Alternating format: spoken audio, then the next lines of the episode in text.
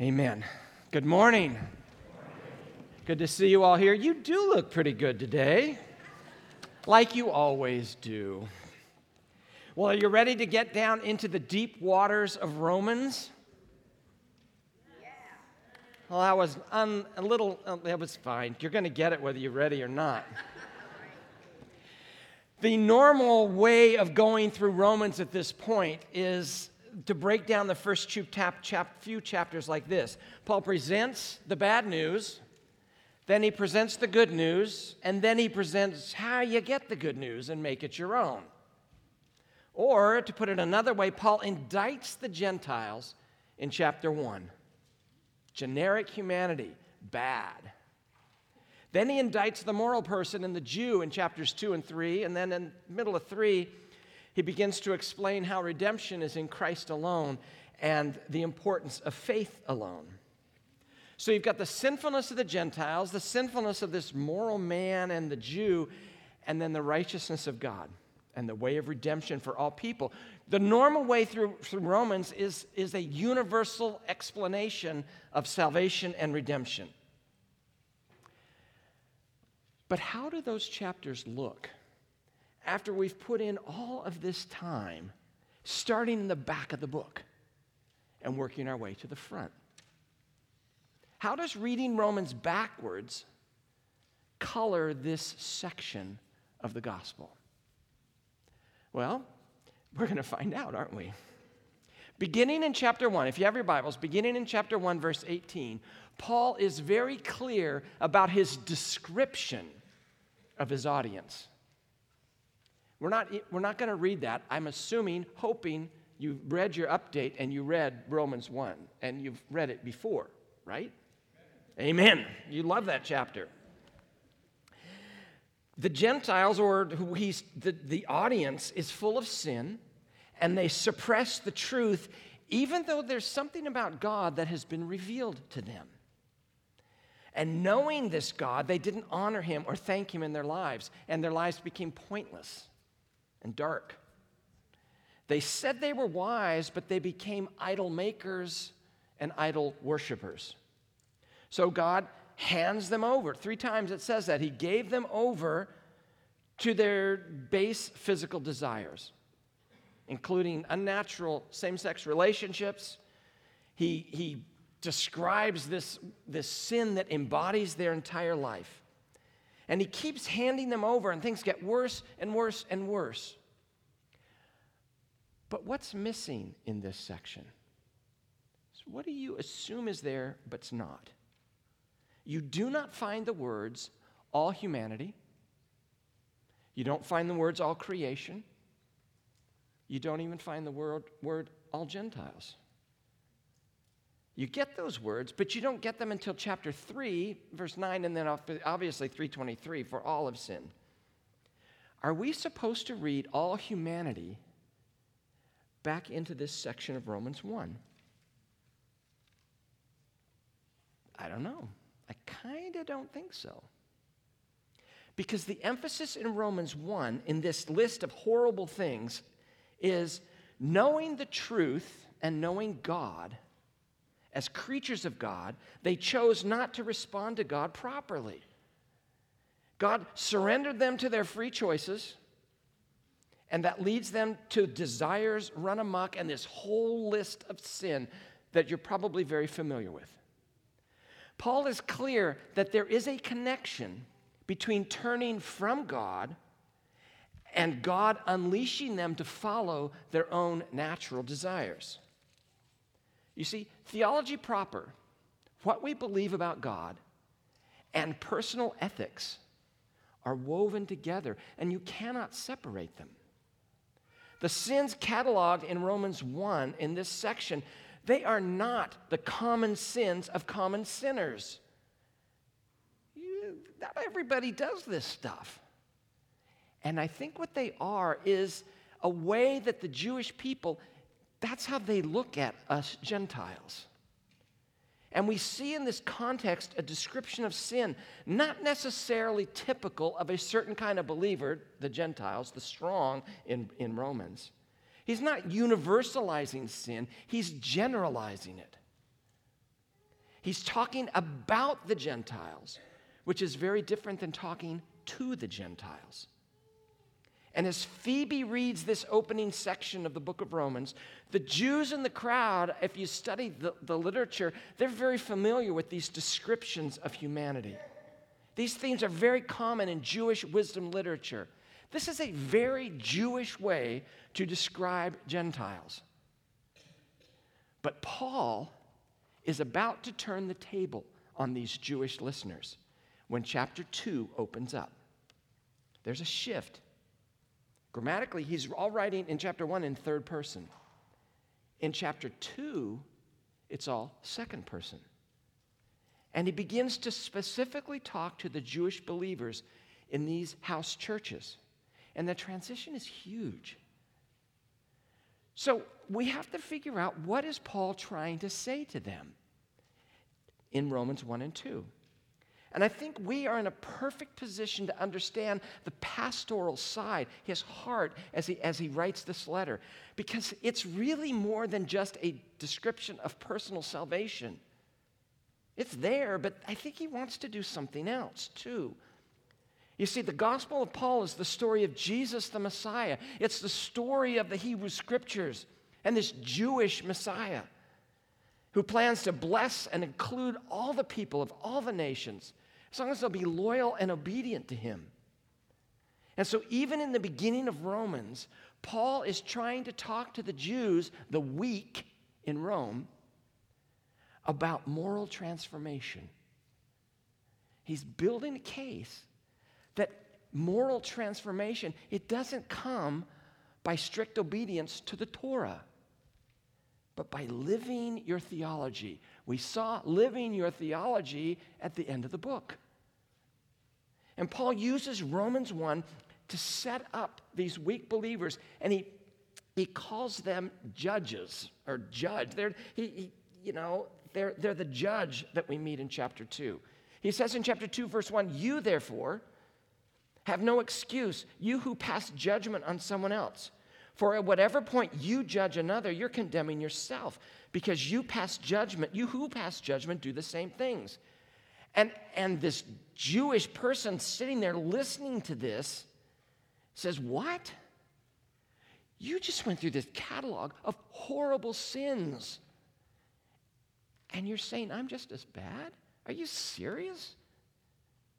Because Paul's purpose in Romans 1 is not as much to cast judgment on the Gentiles as it was for Phoebe to look at the Gentiles, and then once you get to chapter 2, her eyes change to the Jews, to the weak. The weak are the judge of Romans 2. And Paul wants them to know you know what? You will be judged too. Romans 1 is talking about the Gentiles, He's not talking to them, there's not stuff for them to do. And he's talking, this talking about the Gentiles is something that the judge in chapter 2, verse 1 really likes. Yeah, you let him have it, Paul. But by Romans 2, he's not talking about the Gentiles anymore, but he's talking to the weak. From Romans 14, the Jews, believers the group who knows the Torah, the group who believes the Torah, the, the, the, group that expects Gentile converts to really go the whole way. You don't just follow Jesus, you got to follow the whole thing. Because we Jews, we know the will of God. And because the strong, these Gentile believers, are not doing the Torah, the weak judge them as un- inferior. You're uncommitted to the fullness of the revelation of God in Moses. And don't miss this. Torah observance isn't the boundary marker for Paul. The boundary marker is that, is that they, Paul really cares that these Jewish believers are using the Torah as a club against the Gentile believers. That's the problem. Chapter 2, verse 1 is a stunning turnaround in, in this beginning of this letter. Paul turns to the judgmental weak the Jews in a, in, a, in a stereotypical character which he creates called the judge. And in context, they would hear this when the weak sit in judgment on the strong, you are opening yourselves up to the same judgment of the Gentiles who I've just talked about in chapter 1. You're kidding me. We don't do this homosexual stuff. We don't do all this, this other stuff that's mentioned. It's horrible sins in chapter 1. That's not us. But that brings us, I think, to the main point of chapter 2. Paul turns his attention to the weak, these Jewish believers in Rome, and his point is what? They are just as guilty as these Gentiles in chapter 1. Your sins might be different, but you're just as guilty. And we know it's not easy to convince a good man of his guilt, is it? Because they truly believe they're better than everybody else. And that's what's going on here. Their sins might be different, but their guilt is the same. And in Romans 2, Paul shows the weak the depth of their own hypocrisy. He turns against the judge, this the weak, and he argues that they're just as guilty as the depraved sinner of Romans 1. And how does he do that? He, he does it by showing and, and laying out for them okay, in the great judgment of God, how's this going to play out? How's it going to work? And there's three principles of which God will use to judge on that day. And each one of them convicts that weak brother, the Jewish believer in Rome in this house church, that, that they are sinful. Now, my sermon this morning is for all of you who would much rather I stay in Romans 1 today. It's especially for you who love Romans 1 a little bit too much. Because it's always nice to come to church and hear the preacher condemn somebody else's sin. And you feel, you leave, you can, you can feel better about yourself. But imagine being a Jewish believer in a house church in Rome, and you've been cheering what you've heard in Romans 1, and then Phoebe kind of stops and she looks at you. What happens when these Torah lovers meet God? How does God judge them? Three principles of judgment. Principle number one, if you got your sermon notes, I think it says principle number one, theoretically. God judges according to truth. God uses truth as his standard. Verse 2 of, of, Romans 2. Now we know that God's judgment against those who do such things is based on truth. Not on the gospel, on reality. As life as it actually is. God judges us according to reality, not the way things, uh, He judges us on the basis of the way things are, not the way we would like them to be. That's not good news for those coming out of a strictly Jewish faith and finding themselves living in a Gentile world. Three observations about this. Number one, hypocrites do what they condemn in others. That's what he's talking about. The basic problem with the weak in Rome is that they're hypocrites. Verse 1 You therefore have no excuse, you who pass judgment on someone else, for at whatever point you judge the other, you are condemning yourself because you who pass judgment, you do the same thing. That great philosopher, Al Capone, once put it this way when I sell whiskey, they call it bootlegging. When my patrons serve it on Lakeshore Drive, they call it hospitality. It all depends on who's doing the buying and the selling. We're all quick to condemn in others what we will and do excuse in ourselves. It reveals, reveals this, this principle of God's judgment. When the judgment finally rolls around, God is not going to be confused by our pious facade. He's going to look beyond that facade and see how we lived when nobody was looking. He's going to notice, especially the moral judgments we made on other people. Put a tape recorder around your neck or turn your iPhone on and let it record everything for a year or two and let it listen to how you judge other people. And then God plays it back to you and says, okay, this is your standard. How did you do to that? That's what Paul is saying here. We couldn't survive that kind of judgment. The judge, these Jewish believers, are condemned by, by their own words because they're condemning the Gentiles for stuff they are, they're doing themselves. Because the tendency toward hypocrisy shows itself in very subtle ways. We, we'd like to rename our sins, don't we? If you do it, you're a liar. If I do it, I'm just stretching the truth. If you do it, you're cheating. If I do it, I'm just bending the rules a little bit. You lose your temper, I've got righteous anger. You're a jerk, I'm having a bad day. You have a critical spirit. I just bluntly tell the truth. You gossip. I share prayer requests.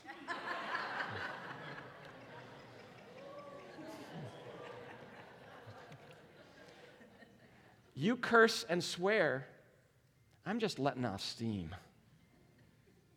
You're pushy. Well, I'm just goal oriented. You're greedy. I'm taking care of business. You stink. I just have an earthy aroma. we have a thousand ways that we excuse our own behavior, while at the same time we criticize people who are doing the exact same thing. You want to know one of the main problems of marriage? You see your spouse's problems much better than you see your own. All of us, even the best of us, are prone to hypocrisy because we all by nature let ourselves off the hook way too easily. Observation number two in this text hypocrites think they will escape God's judgment. They're in deep trouble, these believers are with God, not only for their hypocrisy, but for their pride.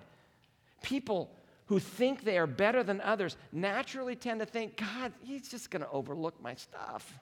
Verse 3 So when you, a mere human being, pass judgment on them and yet do the same things, do you think you will escape the judgment of God? Well, actually, you do, but actually, you won't. Observation number three hypocrites misuse the mercy of God. Verse 4 Or do you show contempt for the riches of his kindness, forbearance, and patience, not realizing that God's kindness is intended to lead you to repentance? The question is rhetorical. The answer is, is, is yes. These Jewish believers take for granted the mercy of God. They think, well, God hasn't punished me yet. We're doing okay. We're living, just everything's good. Therefore, He must approve. We, we look at the, at the effect and we judge the cause. But it misses the point. God's patience doesn't mean He's pleased with us. God's patience with us means that He's willing to give us some extra time to repent. We look at the evil in this world and we say, why doesn't God put it to, to an end? Somehow, as if the evil is out there and not in here. Why didn't he stop the 4th of July shooter? Why doesn't he end the killing? There are a lot of answers to that question, but it's probably best answered on a personal level. Why didn't God strike you dead when you said, I hate you to your husband? Why didn't God punish you for cheating on your income tax? Why didn't God lower the boom when you spread a rumor about that coworker? You don't think God sees it all? But his mercy causes him to not judge too quickly. God waits because he knows how blind we are, how obstinate we are, how foolish, how prone to evil. He waits because he knows we need a little more time and he wants us to repent and turn to him. William Barclay put it this way The mercy and love of God are not meant to make us feel like we can sin and get away with it, they are meant to break our hearts that we will seek never to sin again. God judges according to truth. Verse 6 reveals the second principle of judgment God judges according to works. Verse 6 God will repay each person according to what they have done. Not only is it according to truth or to reality, but judgment is according to works. To say it another way, God looks not only at what you say, but He looks at what you do. Now, some people are wondering well, doesn't this contradict salvation by faith that He's going to be so keen on in, in chapters 4 and 5? The answer obviously is no. The issue is not faith versus works. The real issue is truth versus hypocrisy. Let me summarize verses 8, 7 through 10 in my own personal translation. Hypocrites talk a good game, but their life doesn't back up their pious words. The judge likes to boast about his seeking after glory and immortality, but upon closer examination, he proves to be a selfish pig. For that man, there is only tribulation and suffering ahead. Why are your works so important? Because your works reveal your heart. Whatever's inside is going to come out eventually. If you're angry inside, eventually you're going to be angry on the outside. If you're bitter, that bitterness is going to bubble to the surface of your life at some point. If you're greedy, it's going to show up in your actions. If you're merciful, mercy will come forth. If you're gentle, people will see your gentleness. Whatever you're on the inside is seen in how you live. That's why God judges by works, not to establish the way of salvation, but to establish the basis of judgment. You're saved by faith and judged by works. That's not a contradiction. Your works ultimately reveal what's in your heart. It's either faith leading to life or unbelief leading to judgment. These verses reinforce that first principle that God judges not what, what you intend to do, but what you actually do. That's not good news for the weak believer, the Jewish believer in Rome, because they aren't as good as they think they are. And guess what? You aren't either. God judges according to truth, He judges according to works. Principle three God judges according to light. Verse 11 For God does not show favoritism. That's not good news because the Jews deeply believed they were God's favorites. They wanted and expected some special treatment from God.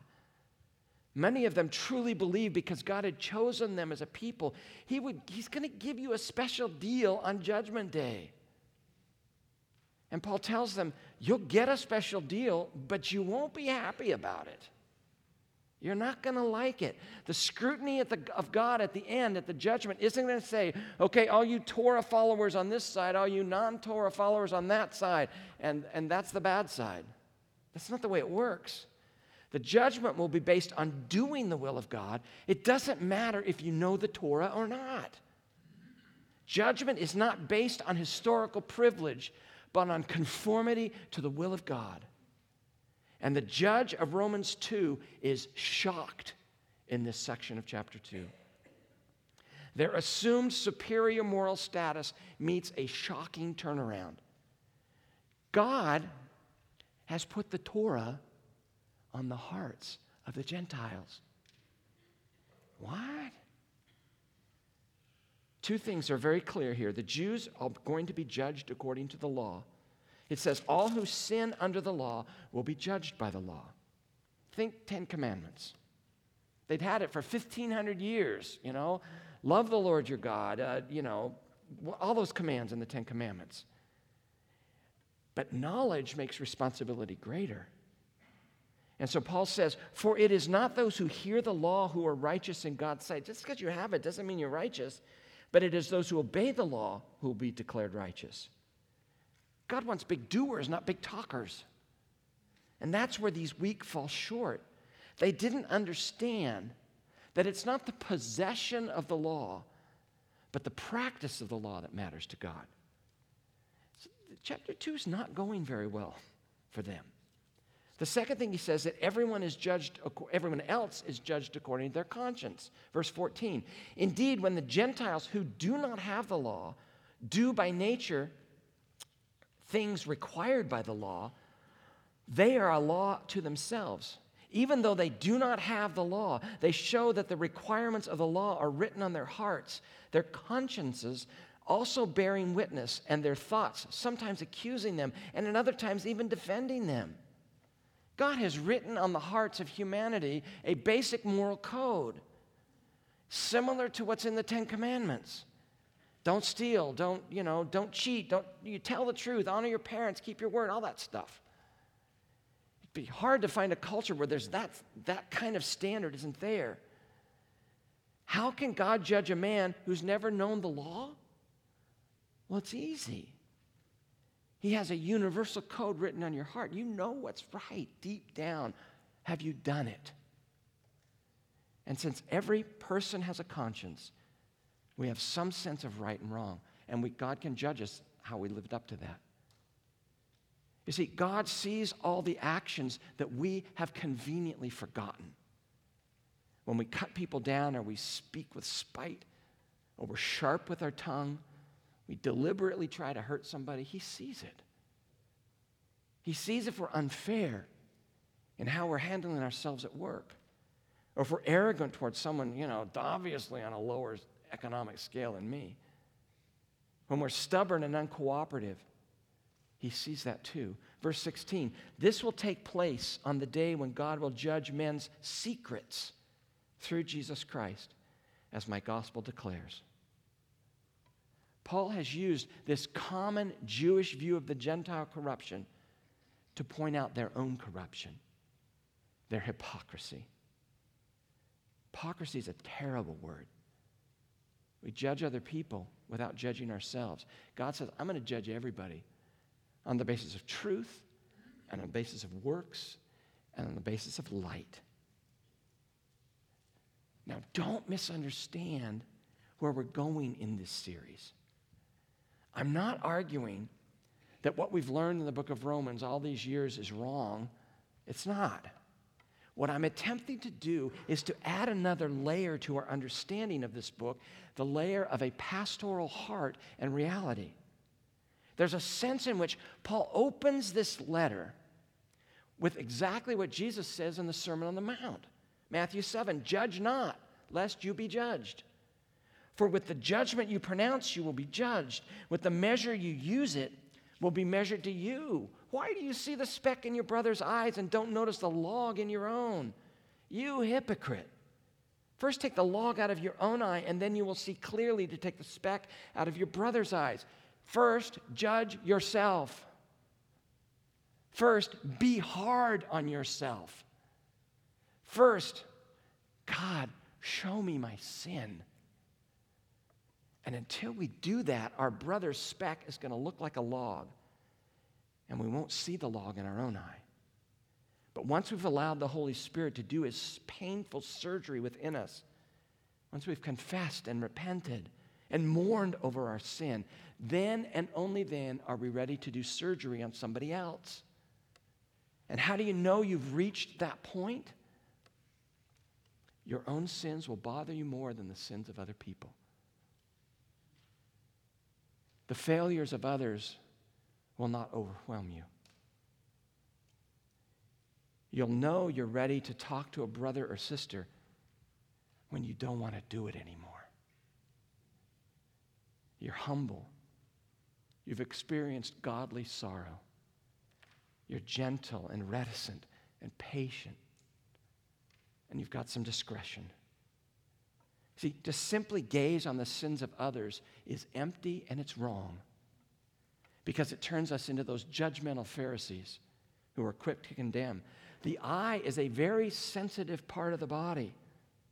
When you have eye trouble, you need a doctor who knows what he's doing because the slightest mistake will have catastrophic consequences. Had a splinter in my eye once. I don't mind the dentist anymore after they gave me a shot in my eye.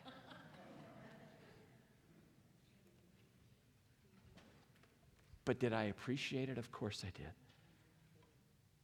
Sometimes, in our rush to help other people, we cause more damage than the original speck of dirt that was in their eye caused. And what does the pastoral heart of Paul want to say in Romans 1 and 2? How are the house churches in Rome going to experience peace when their life experiences coming together have been so opposite? Well, you got to deal with your own hypocrisy. They need, we need, to become people who want to help each other and not put ourselves or, or not put each other under a microscope to judge one another. Those most critical of others tend to have the most sin.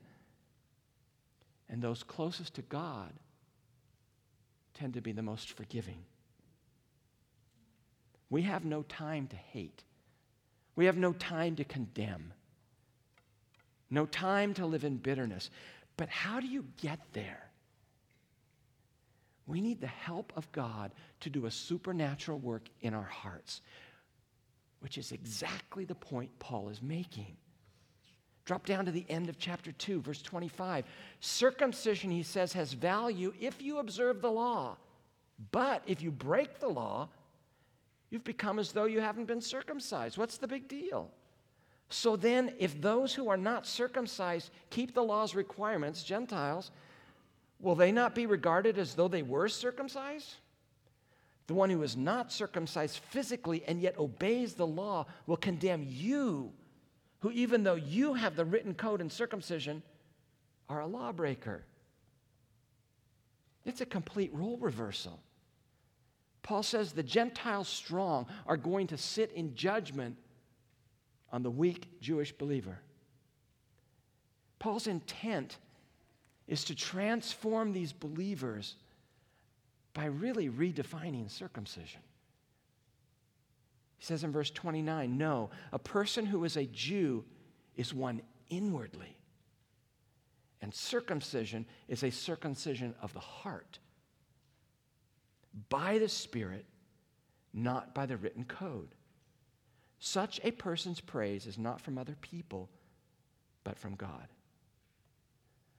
The Gentile who becomes a true believer who follows Jesus is the true Jew in Paul's terminology. Circumcision is just something of the flesh. And the flesh cannot bring about the transformation of the heart. That's his point. What does bring transformation? Well, we read the back of the book. We kind of know. It's the work of the Spirit. It's genuine confession, it's repentance, it's faith, it's obedience.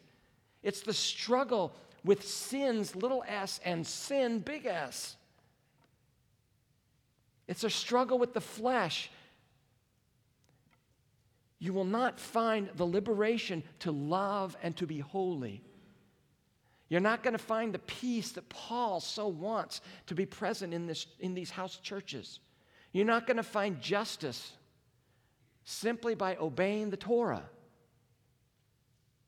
It's the vision of a lived theology. Romans 12, 13, 14, 15, and 16. That's the product of what? Of the Spirit. You will find that liberation only through the grace of God.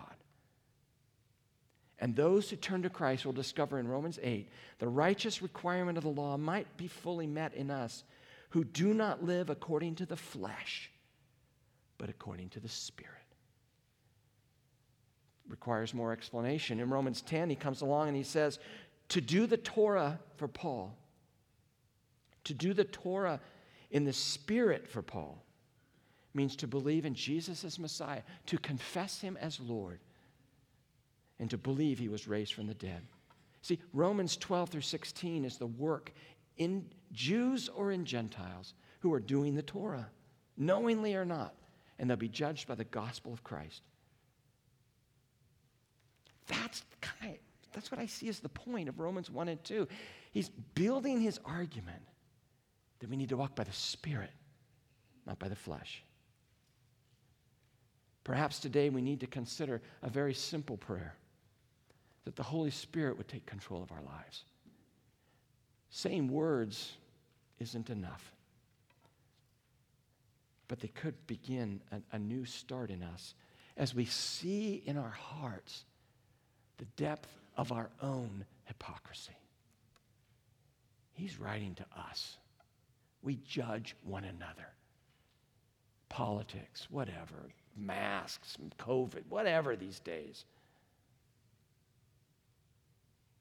Bow your hearts and close your eyes. Let's pray. If you agree with me, just, just take this as a prayer that I think we need to be praying. Father, our problem isn't with your word. We know what it says. And our problem isn't with other people, not even the ones who have hurt us deeply. Our problem isn't people who, who, who don't live up to our standards. Our problem is within us. It is us. We confess that too many times we've been critical of those around us. Forgive us of our thoughtlessness. Forgive us for our unkind and hurtful words. Please show us a better way. Because without the working of the Spirit on our heart, we will not change. We cannot change. So fill us with your power that we might become truly different people. Set us free from, from our bitterness and our anger and from our judgmental spirit. That we might have the ability to love one another from the heart. Make us like Jesus, full of grace and truth. And do it quickly. That this might be our prayer. In Jesus' name, amen. The gospel is really simple. It is the story of Jesus. He came, he lived, he died, he was buried, he rose again, and he was seen by many. Sometimes it isn't all that complicated if we will humble ourselves in front of the King and in front of the Savior. Let's sing about that.